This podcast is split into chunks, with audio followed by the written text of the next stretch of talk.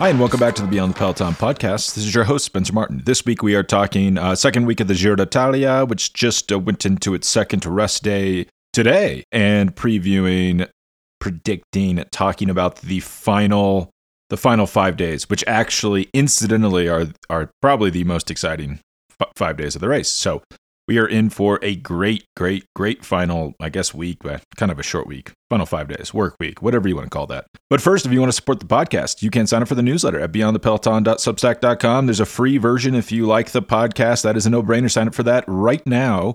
And there's a paid version. It's daily analysis during grand tours. So that's 90 days of daily analysis. And it's at least three times a week during non grand tour weeks.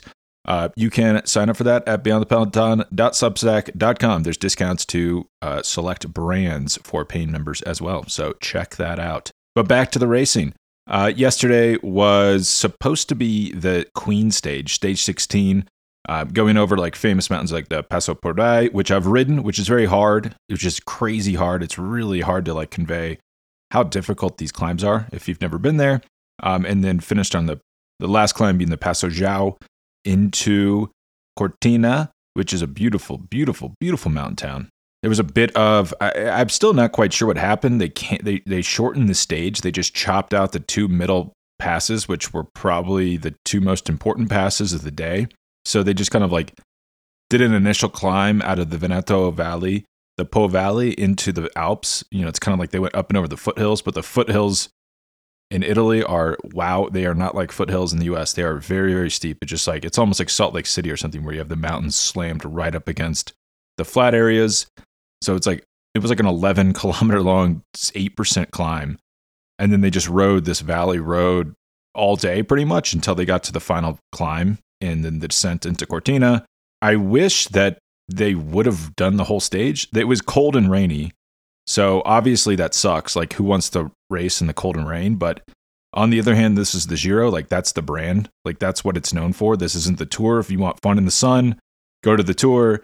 If you want to race in the cold and the rain and sometimes snow, go to the Giro. I mean, it's not rocket science. It's May in the high mountains. It's going to be cold. It's probably going to rain. You look around the Alps, it's really green. That's because it rains all the time. So I was confused and disappointed why it got shortened. And it wasn't, there is an extreme weather protocol that if it's too hot, it's too cold, if it's snowing, if it's icy, if it's sleeting, they can shorten or even cancel a stage. They didn't put that into effect. They just kind of, the race director just said, uh, I heard some people complaining. no one, no one's actually on the record complaining or saying they want the stage shortened, and we're just going to chop out these two middle climbs. Uh, there are some conspiracy theories that he was so the race director Mauro Vegni is so sick of breakaways winning, which we'll talk about that in a second. It's actually been a really really boring past week, probably one of the more boring weeks. I, hey, hey, cycling's never boring. There's always something interesting going on, but from a macro perspective, we, we might say boring. Uh, because the breaks are just dominating this thing because there's no motivation in the peloton to chase them down. And you know, it's it's kind of a crazy theory, but I, I don't totally reject it. And then he just thought, you know what? If I chop out these two middle mountains, it's going to be GC contenders on the final climb because this valley is going to be so easy to control uh, that these guys can't stay away.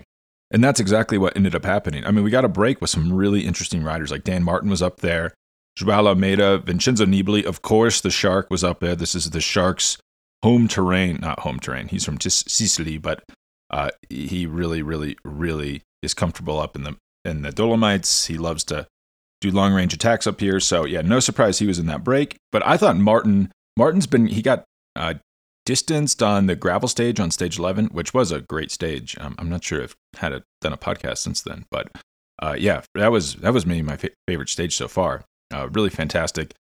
Uh, he, yeah, he lost like seven minutes, six, six, seven minutes on that stage. But then on the Zoncolan stage, he didn't he probably should have purposely just ridden easy up it to lose time because it like he's he was something like seven or eight minutes back on the GC at the start of the day.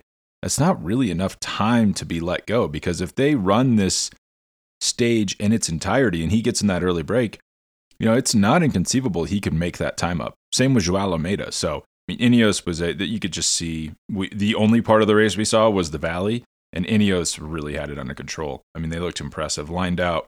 Um, in in rain jackets in, in Castelli rain jackets smartly uh, with gloves on. I'm surprised. I was shocked how many. I mean, it looked really cold, really rainy. I was shocked how many riders didn't have gloves on, like full finger gloves, and that seems like a no brainer to me. Um, in, EF was another team that was bundled up. I mean, it seems like a huge advantage. And I don't. I mean, even Bernal didn't have anything on his legs, which seems a little crazy to me. I mean, maybe he didn't want anything inhibiting him on the final climb. Um, obviously, worked out well for him. So, yeah, won't, won't second guess him too much.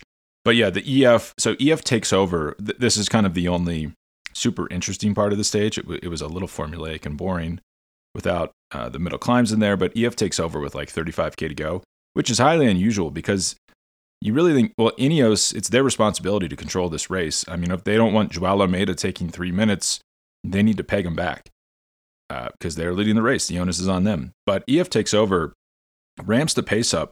Was pretty hard paced. They did a really good job of it, especially Simon Carr, who they picked up almost accidentally from the Delko, which is like a small, small French team, like a really, really small French team. Uh, one of the sponsors came over to EF and they demanded like three or four riders come along with them. And he was one of the riders that came over. I mean, in retrospect, huge move. What a diamond in the rough. Um, he's on the front for a lot, a lot of this, especially like with on the on the Passo Giau. He's putting a lot of guys in trouble. He eventually dropped Simon Yates.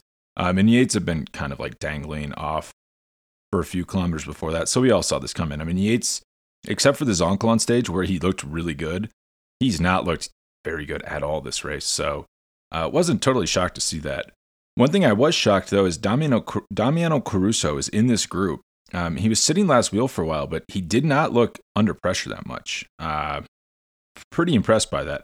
So then we don't see that. We don't really see what happens after this until the finish. I have like little clips of video. It's in the newsletter, but it was it was really minimal. We see Bernal come to the front at like around 23K to go. Um, and he, it looks like he's putting pressure on. He's not attacking, he's just kind of like ramping the pace up, and everyone's having a hard time staying with him. Hugh Carthy's going deep to stay on his wheel. The next time we flash back, he's just like literally sprinting up and over the top of the mountain. He's dropped everyone. Um, and what I would guess is what happened is Carthy went too deep trying to stay with him. Carthy pops Caruso and Bardet, or I guess just Caruso, rides his own tempo, tempo and comes over the climb like 40 seconds back or something like that. So not that not that far back. Uh, Bardet is third over the climb. This is all like I'm like almost just borderline guessing. It's crazy how little we know. I think Bardet comes over the climb like a minute, a, a little over a minute down. If we look at his Strava, he did it in 33:53, and the the time I have for Bernal is 32:45. Ineos doesn't lo- let riders put stuff on Strava because they're lame. They don't want us to have fun. Uh, so I just had to time that myself. So a little over a minute down. So it's like Bernal, Caruso, Bardet. Uh, we don't re- we don't see the descent either. But what's notable here is Bernal is on rim brakes, which are lighter. Um, I think that's Pinarello just doesn't offer a very light road bike with disc brakes, so the team's kind of stuck racing on rim brakes which is crazy because they're such a scientific team. You'd think that they would have a bike sponsor that like shared that with them. So he's descending in the wet on rim brakes, which is a huge, huge disadvantage. When you have disc brakes, you can you can really, really rail wet, especially wet descents. So um, I mean, that's exactly what happened. Bernal lost quite a bit of time. I mean, by the finish, they come into the finish. Bardet and Caruso are like 26 seconds back. So they've pulled back. I mean, Bardet's pulled back like 40 to 50 seconds on them just on that descent um, really impressive. And the, one of the weirdest things I've seen, Bernal sits up to take the jacket off, which is pretty hard to do because these jackets have such tight sleeves, and then shoves it in um, like below his jersey. I, it's admirable that he wanted to do this. He wants to cross the line with the pink jersey. You know, it's a great photo op. Um, really risky. He's doing it on wet cobblestones. He easily could have fallen. And then even after that, beyond that, Caruso and Bardet aren't that far behind. They're 26 seconds behind. I mean, he's take he's this attack is to take time. Um, Caruso's second overall. He's not out of this race. You'd think you just want to put time on him. But then also, what if he gotten caught? I kept thinking about that. Like, Bardet and Caruso are surging behind. What if they would have caught him while he's taking his jacket off? I thought that was was a huge risk. I would have been hilarious to see. But um, seems like a simple solution here just would be to have a pink jacket. That that's the thing I didn't understand at all. Like, why not just have a rain jacket that's waterproof that's skin tight, so it's the looks like a jersey, but it's also just pink. Um, you could just make those before the season, and if you're worried about the bad luck, the riders just never see them until they take pink, and then it's oh, we have this jacket for you uh, below the in the bottom of the team bus. That was really strange. Um, not quite sure what's going on there. If maybe he got that call from the team card that they had to do that, like to be in compliance with the with the race that you have to cross the line with the correct jersey. Despite, I mean, that was exciting. The problem is we didn't see any of it. so, um, yeah, it was. It's kind of a dud of a stage. It was supposed to be this amazing mountain stage.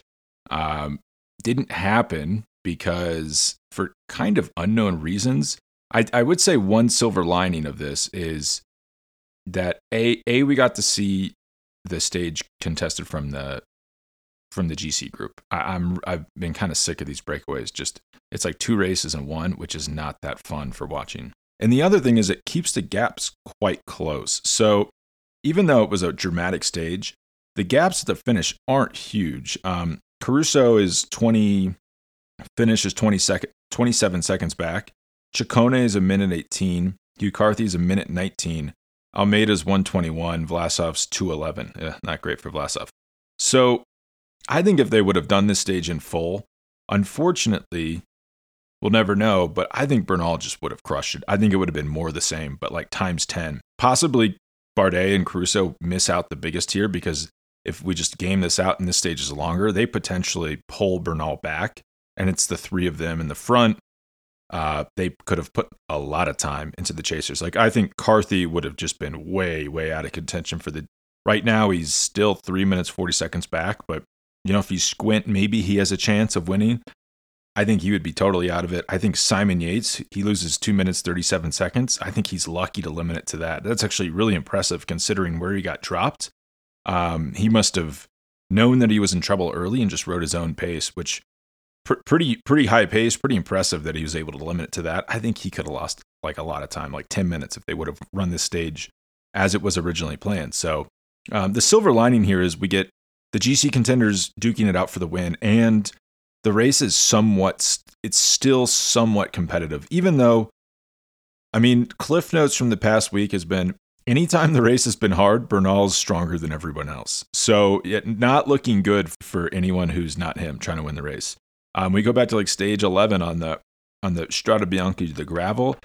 I mean, he was just so comfortable on that. I mean, Filippo Ganna was just drilling it on the front, and he was just sitting second wheel. He looked so comfortable. So if you think, well, he's a great bike handler, uh, pretty good descender, best climber in the race, and he's not shabby in the time trial. He's not some huge liability in the time trial. You know, he will be able to like. Caruso's probably better, but he'll probably be able to limit his losses and finish 10 to 20 seconds behind him. So yeah, I mean, on the, on the Zoncolan, he looked maybe slightly under pressure in the last 3K when Yates attacked, but we saw that was just it was just optics. I mean, maybe he was just making a funny face because that's what he does when he climbs. Uh, because he just roasted, roasted Yates in the last four or five hundred meters when he attacked. He was blowing by guys like Bauke Mollema and George Bennett, who are great climbers, like they like they were standing still in that final straight. So yet shown no sign of weakness. Supposedly he has scoliosis, and that's a problem. Uh, we never really got a clear answer on what was really going on with his back. Uh, I, I, would say it's fine. Looks fine to me. So I think maybe I'm, you never know about translations and and really what type of information you're getting on on stuff like that. Uh, same thing with Remco. I mean, we never really we never really found out what was wrong with his pelvis, but uh, clearly this the back is is fine. And I think it's if it's been fine so far, it's gonna be it's not gonna go out in the final week. That's kind of like a technique I think the media is using to make it seem more interesting than it is. Like you never know, the bat could go out. Uh, I think if it's worked this this well this far, it, it's okay for the rest of the race. And, and other notes on the stage, Carthy goes into third. I, I so the team. It's admirable that they took over. I thought it was a little crazy at first when I saw it, like, what are they doing? They're doing Ineos' job for them. Um, in retrospect, at least they, they jumped him up into third. They dropped Vlasov. But I think Vlasov got a jacket stuck in his wheel, which you could argue was just dumb luck. You know, maybe their pace had nothing to do with that. And that's why he lost time, not because he was physically weaker. But, you know, maybe their pace put, put him under pressure. He was going a little faster than he wanted to. He couldn't get his jacket off. and you know that you force people to make mistakes. So uh, that would be the bull case for it. Uh, Carthy did get dropped. Just never a good. It's never good to like set pace and then launch the race leader who you know is stronger than your rider, and then drops your rider, and then your rider also gets dropped by uh, second place and a rider in Bardet who is like exudes class. He's just a very classy rider, very good, very talented, and is now like resurgent in the third week that suits him incredibly well. So yeah, you could argue maybe that was a bit of an unforced error, but you know, at the end of the day, they had to try something, and they were clearly planning to do this on on the longer, harder stage. So um, I don't really fault them. We've seen such little appetite amongst GC teams, including Ineos, especially teams that aren't Ineos, to do anything. Um, I wonder if that's just because the third week is so hard that teams have been hesitant to do so. Uh, maybe EF had been planning to do this all race and they were just waiting. They knew, you know, these final four, these four GC stage. Well, I guess, guess three mountain stages plus a time trial, and but then even the sprint stage. We'll talk about that in a minute. Is pretty tough. So, um, that no one's done anything. I mean, this past week has been boring. Like snooze fest. It's just break every day, and then the GC. You maybe have a GC battle behind, maybe not. Maybe the GC just kind of rolls in. Um, if you just look at the stage winners since the last rest day, Mauro Schmid, Andrea Vendrame, Giacomo Nizzolo. Uh, he, I mean, he's a big name. That was a sprint stage, though. Lorenzo Fortunato. So, I mean, he won on the Zoncolan. That was pretty impressive. But that was from a breakaway, too. Victor Campenaerts on stage 15, and then Bernal yesterday. So yesterday was like the first GC day for a long time. Your first day where the GC was was competing for the win. Um, Vlasov's the big loser. He loses time to Carthy, but I, I, actually I'm curious to see what happens. I mean, none of these none of this damage is like irreversible, especially with so many hard stages coming up. I'm curious to see if that was a physical thing or if he just messed up his jacket situation and lost time because of that. Uh, and last night on the stage, Remco loses 27 minutes to Bernal. So he's officially out of the GC. He looked like he was miserable, really struggling. And this all makes sense. I mean, this is what should have happened. He's 21. He's never raced a Grand Tour, never raced a Grand Tour before, uh, never raced in the mountains like this. You know, there's a lot that's new to him here. So this is no surprise. This should be no surprise to anyone. I'm a little, su- little shocked that his Deceuninck Quick Step team appears to have put so much into this, though. Like, they Joao lost maybe four minutes waiting for him, in addition to the four minutes he lost on the first climb on stage four. Um, if they just would have kept a minute and he, you know, eats that four minutes, he's still in the fight for the podium at this point. And that that's the strangest thing to me here is that Koenig must have seen this coming. Uh, I, this can't be catching them by surprise. I assume Remco won't start the stage tomorrow. I think he'll leave uh, during this rest day, which which might seem like quitting, like, oh no, he needs to stay and fight through. I think there's diminishing returns there at a certain point. I think he's got a lot of good experience. You don't want you don't want him just getting beat, beat, beat up this last these last few days, which is what would happen. Uh, I think you I think you just pull him and you call it like a success, uh, and then he kind of rests and gets back into training. I that's what I would do. I'm not sure that's what they're to do, but um, overall, very odd to me that they seem to have put so much into the Remco GC basket. It was never, never feasible for him to win due to his age, his inexperience, and coming off a pretty, pretty bad injury that we don't know a ton about. But you know, we saw him fall off a bridge, uh, pretty high bridge. So yeah, that wasn't that long ago. That was like seven months ago. So yeah, it's not shocking to me that he's not winning this race. I think Deceuninck just could have spread their eggs around in a different baskets. Just let Joao ride his own race. The whole thing is is very odd to me, but the outcome is certainly isn't is not surprising considering just logic and facts. Last note from the stage is Bernal set a record up the Passo Giau, which is impressive, which we should definitely take note of. He's clearly in great shape, but you have to remember this is a really unique stage. You almost never hit this climb with that little climbing before it. And also, the last time we did this in 2016, it was not the final climb on the stage. So they would have ridden it quite a bit easier than they did today. But he beats Joe Dombrowski, has the Strava record. He beats it by 42 seconds, which is which is pretty pretty good. I mean, he's climbing really well. I mean, the question is, we'll get I'll also get into this a little bit later. Is he climbing as fast as Roglic and Pogacar will be at the tour. Um, maybe he might be. His time trial clearly isn't on the same level though. But we'll talk about. I, I think kind of the storyline in this final week. I think this this race is over. A long story short, Bernal's Bernal has this wrapped up. He's taken time anytime it's been hard from stage four. So yeah, I think I think the GC's curtains here. I, I think he he has it wrapped up. I think the big question in the third week is going to be this rumbling issue of should he go to the tour? Should it be the team's leader at the Tour de France? He's clearly the strongest rider on the team at the moment, but uh, we'll talk about that, that at the very end. We go into the rest day. Riders are resting right now. Tomorrow, this is going to be hard because tomorrow, stage 17 is is very hard.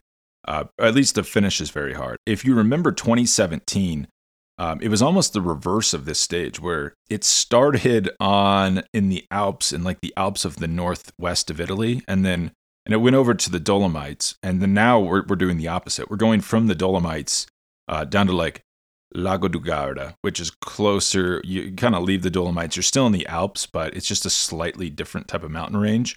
It's it's like a transition stage that is also in the mountains, so it's difficult, but not like an not like stage 16 was supposed to be where it's just staccato su- successive climbs where you know it's gc action all day and very difficult.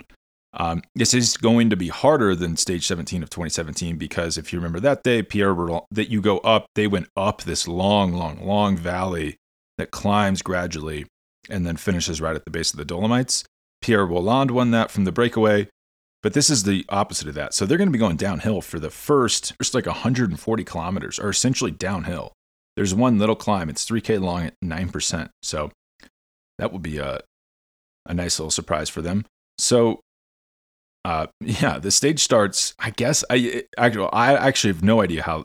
I guess I could imagine a breakaway going. You know, if the peloton's coming, the GC riders are coming out of a rest day, they want to kind of ease into this. You could see a break really build up a gap on this fast downhill. But because the speeds are going to be so fast, it's not like they're climbing, starting on a climb where the speed differential is so high. You know, the, even the peloton taking it quote unquote easy will be moving at a pretty good pace.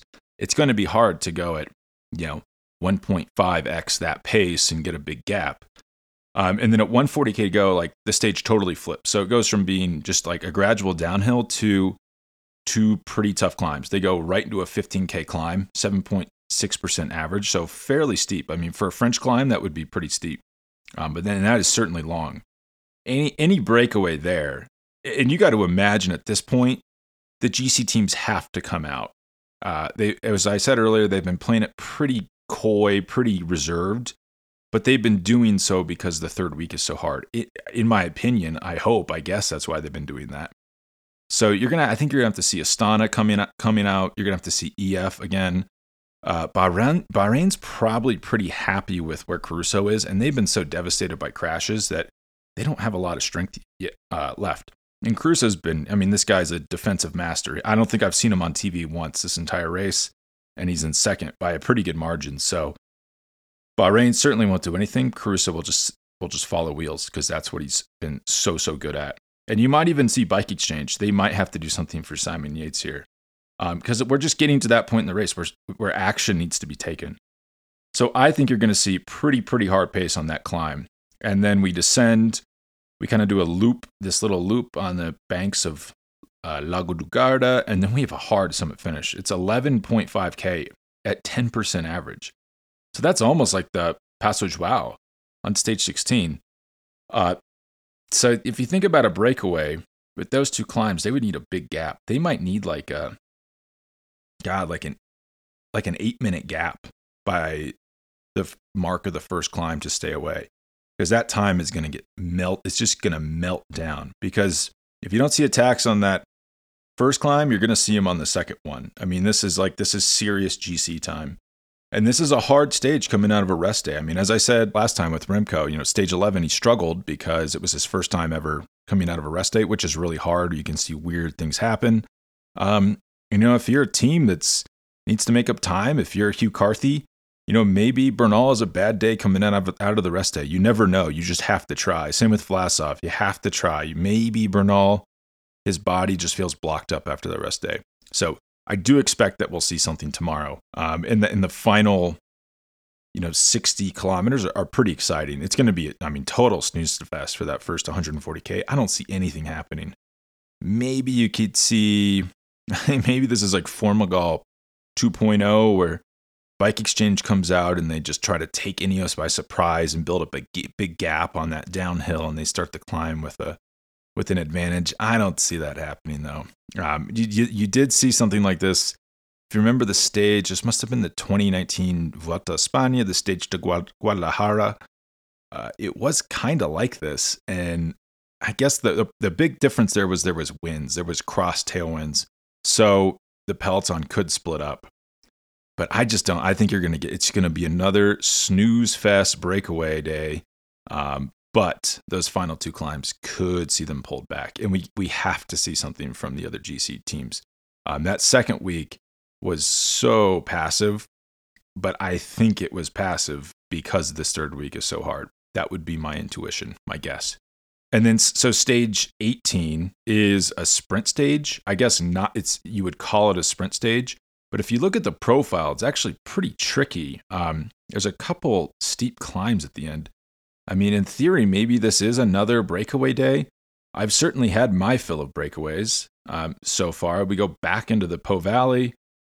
But there are there's a couple. There's like a little shark, some shark tooth climbs at the end there. Um, there's like a cat four. It's 5.3 k long at four percent, and then there's a steep wall with bonus seconds um, at the bottom, right before the finish. So um, I, I, expect my. I mean, just just judging by what's happened so far, there's a long stage too. It's 230k. That's like a classic. That's longer than like Amstel Gold. That's crazy. This is what I can't stand about this year. I don't know why they put these stages in here in the third week. Um, I think a break's going to have like 20 minutes. Um, so this might just be a rest day, active recovery. But then stages 19 and 20 are pretty hard, specifically stage 19. So we didn't get to see the successive climbs, kind of the bang, bang, bang of HC climbs in a row, which are really what make a stage a, a stage really tough to control. Um, if we do stage 16 in its entirety, you know, Ineos can't control it because you lose so many riders over the first and second climbs that you finally get to see like uh, mano a mano battles over the maybe the third and fourth climbs, and then if you have the descent into the finish, stuff can get really interesting. Um, unfortunately, we might not see that at this Giro because that was kind of the one chance. But stage 19, it's it's kind of a mini version of a really hard mountain mountain stage we do leave the Po, so it's like 70K of flat again, but we go back up to the Alps. Um, you get a tough climb to start that. And then you get a kind of a tough climb, like a Cat 3, and then a final climb. Might It might be hard enough to break it up before the final climb, but probably not, unfortunately. Uh, but that final climb's tough. It's 10K long at 9%. So that's another really, really hard final climb that we'll have to see some GC action on if people. I mean, these I think second through seventh place are separated by like just over two minutes, so minimum those podium spots will be up for grabs. Uh, final final road stage, stage twenty, is a mountain stage. Uh, it's another stage. It's flat for like the first seventy k, um, and then we get three climbs. The summit finish. None of the climbs are that hard though, especially that summit finish is only a 7.7% average. I don't know if we'll see any significant attacks on that. Um, and then the stage 21 time trial. I'll do a podcast, hopefully with Marco Pinotti before that TT. We'll talk about that in Milan. Long, long time trial um, for, for, the modern era, 30K long. So um, we'll, definitely see some big time changing hands on that stage. But just before we go, I want to talk about um, Egan Bernal to the Tour de France. I heard about this. I, the Eurosport uh, post race show should just basically be called like the Geraint Thomas Support Club because it's Bradley Wiggins and then two other British people who love, love, love Geraint Thomas so much. And they keep bringing up preemptively that Bernal should not go to the Tour de France. That they actually, in my opinion, it's a little disrespectful how much they're talking about Geraint Thomas. We're like, well, Egan Bernal's putting on a really impressive show here. This is, it's been kind of a boring race. And I, Unfortunately, it might get buried a little bit by just how boring the racing has been. But this is really impressive. I mean, he's just looked in control from from stage four. Um, I think there's even more to come from him. I mean, that stage win, I'm sure it was great yesterday, but we didn't get to see it. But we might see a couple. I think we're going to get to witness some pretty impressive performances from him in the in the days to come. And yeah, it's it's weird, a little weird to me that how much they talk about Geraint Thomas. They're like, well, Geraint Thomas will be at home and he won't be worrying about this because Egan Bernal's definitely not going to the Tour de France. And I thought that was uh, silly the first couple times. I'm like, well, of course Bernal's not going to the Tour de France. That's like a huge ask of a rider who's just coming back from injury, kind of a really bad year last year, maybe overtrained, maybe back injury. Um, why would you take that risk? Of course, Bernal's not going. But the more I think about it, the more they talk about it, the more they talk about how he shouldn't go, I start to wonder, well, maybe he should go. You know, if you just think about it objectively, he's clearly the best GC rider on the team. I think he's the third best GC rider in the world. I think he's the only rider who could potentially challenge Roglic and Pogačar because he can climb as fast as them. I mean, that's the key here. Like, Pogačar and Roglic can just jam up these climbs. I mean, like, if you remember podcasts I was doing the, during the tour last year, uh, Pogačar was doing like 7.1 watts per kilo on climbs, like long climbs, like 20, 30 minute climbs. Uh, that that's almost unbeatable. I mean, that's like as fast as a human can go up a climb. Um, I think Bernal could could potentially match that, and I think he's one of the only riders in the world to be able to do that. So, if Ineos wants to win, and Dave Brailsford, this guy lives to win. This is this is like all he cares about. I think he would admit that. He has to consider taking Bernal there. And if you wonder, you know, eh, my initial thought of, well, that's too much to ask of him. You know, the last person to do the Tour Giro double was Marco Pantani in 1998. We now know that he was on tons of EPO, so kind of a bad example. If you remember, Tom Dumoulin did the Giro Tour double in 2018. He got second in both. He lost to a flying Chris Froome at the Giro, and then he lost to Geraint Thomas at the Tour. He just rested between the two races, showed up at the Tour, was really good. Um, I think you know Thomas was incredible that year no shame in losing to him.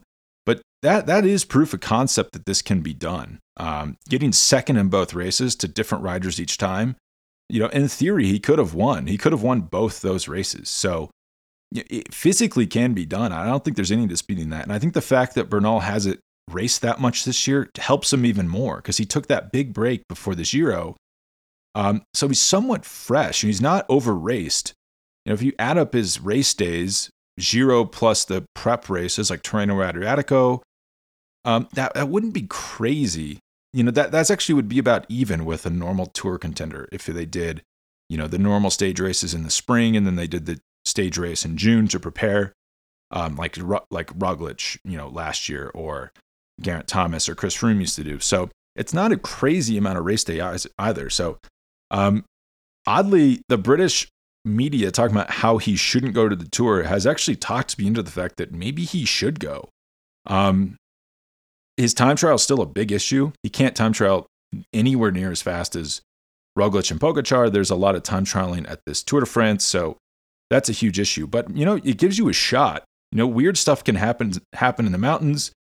You know, Bernal is su- such he's proving at this year that he's such a dynamic racer that you know he's not just a climber. You know, we thought in 2019 that he was some type of diesel. You know, he has to be to the high mountains and long high altitude climbs is where he thrives. But this Giro is a perfect example. There's no high altitude climbs. We did the the Passo Giau yesterday was the highest altitude we'll get to. It's like seven thousand feet. That's not that high. Um, hasn't been that many long climbs either. I mean, he's just been thriving on these short, punchy stages, taking time. Like he's out there just barnstorming, just taking time wherever he can. So, uh, I don't think I don't think he could beat those those two guys this year, but I think he could give them a run for their money, and I think he's the best shot they have. And and you have to roll out your best team. So, um, if he's up for it, I, I think that would actually be a really interesting move to take him to the tour. Obviously, getting a little bit ahead of myself here because he hasn't won the Giro yet, but I expect him to. Uh, Damiano Caruso has proven to be the only rider who can even closely match him, and he is currently like two and a half minutes down. Probably won't overtake him unless there's some type of mechanical or complete physical collapse, which likely won't happen. Um, I think we'll see an Egan Bernal win, but we never know. And I'll and I'll pop in a, a quick podcast, hopefully with Pinotti before the time trial on uh, this coming Sunday. Stages 17 and 19 should be pretty interesting. So that is on Wednesday and Friday. Thanks for listening and have a great week.